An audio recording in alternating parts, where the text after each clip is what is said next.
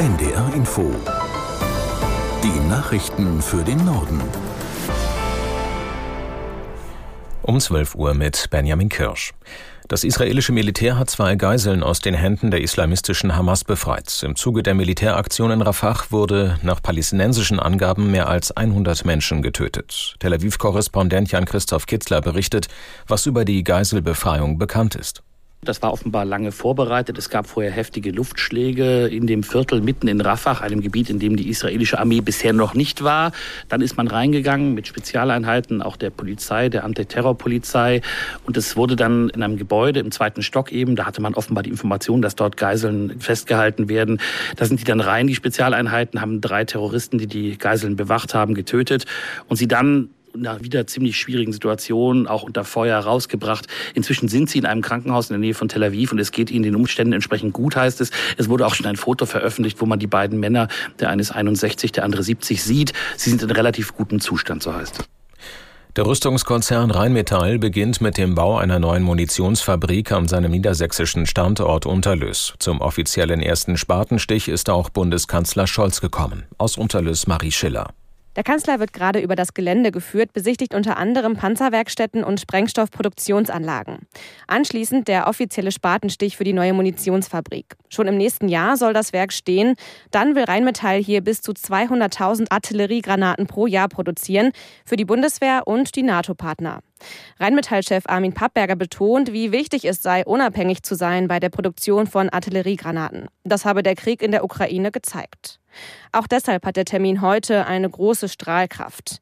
Die Bundesregierung will zeigen, sie übernimmt Verantwortung für die Sicherheitslage im eigenen Land und in Europa, steht weiter an der Seite der Ukraine im Kampf gegen Russland. Den Kanzlerbesuch nutzen die niedersächsischen Landwirte, um auf ihre Sorgen aufmerksam zu machen. Etwa 400 Landwirte haben sich auf den Weg gemacht nach Unterlüß, stehen auf den Straßen im Ort. Einige haben es sogar bis vor den Zaun des Rheinmetallgeländes geschafft. Am Freitag startet die Münchner Sicherheitskonferenz und zwar mit einem Jubiläum. Zum 60. Mal findet das Treffen statt und es gibt viele ernste Themen zu besprechen. Heute hat der Chef der Konferenz Christoph Heusgen das Programm vorgestellt. Aus Berlin Gabor Hallas. Es geht um den Terrorangriff der Hamas, den Krieg in Gaza, den russischen Angriff auf die Ukraine und auch um einen ehemaligen und vielleicht künftigen US-Präsidenten. Donald Trump hatte in einer Wahlkampfrede gesagt, NATO-Mitglieder, die nicht genug zahlten, würde er nicht beschützen. Er würde Russland sogar ermutigen, das zu tun, was zur Hölle sie auch immer wollten. Der Chef der Münchner Sicherheitskonferenz reagierte nicht überrascht. Christoph Heusken sagte, Europa müsse seine Hausaufgaben machen, sich um die eigene Sicherheit kümmern und auf alle Eventualitäten vorbereiten. In den rheinischen Karnevalshochburgen sind am Vormittag die Rosenmontagsumzüge gestartet. Hunderttausende Menschen haben sich in den Innenstädten von Mainz, Köln und Düsseldorf versammelt. Aus Mainz Stefan Schmelzer. Bei 10 Grad und bedecktem Himmel stehen jetzt tausende Narren an der Zugstrecke. Insgesamt werden über eine halbe Million Besucher in der Stadt erwartet. Gut sieben Kilometer geht es jetzt für die über 9000 Zugteilnehmer durch die Mainzer Innenstadt.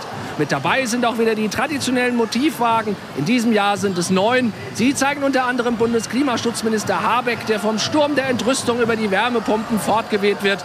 Und eine Friedenstaube, die in einem Stacheldrahtkäfig von Gier, Intoleranz, Hass und Fanatismus gefangen gehalten wird.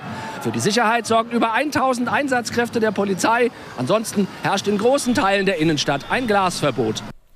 Tim Walter ist nicht länger Trainer von Fußball-Zweitligist Hamburger SV. Der Club hat den 48-Jährigen nach den zuletzt schwachen Leistungen mit drei Heimniederlagen in Folge freigestellt. Aus der Sportredaktion Matthias Dröge. Noch in der Winterpause hatte sich Sportchef Jonas Bold für eine Fortsetzung der Zusammenarbeit entschieden.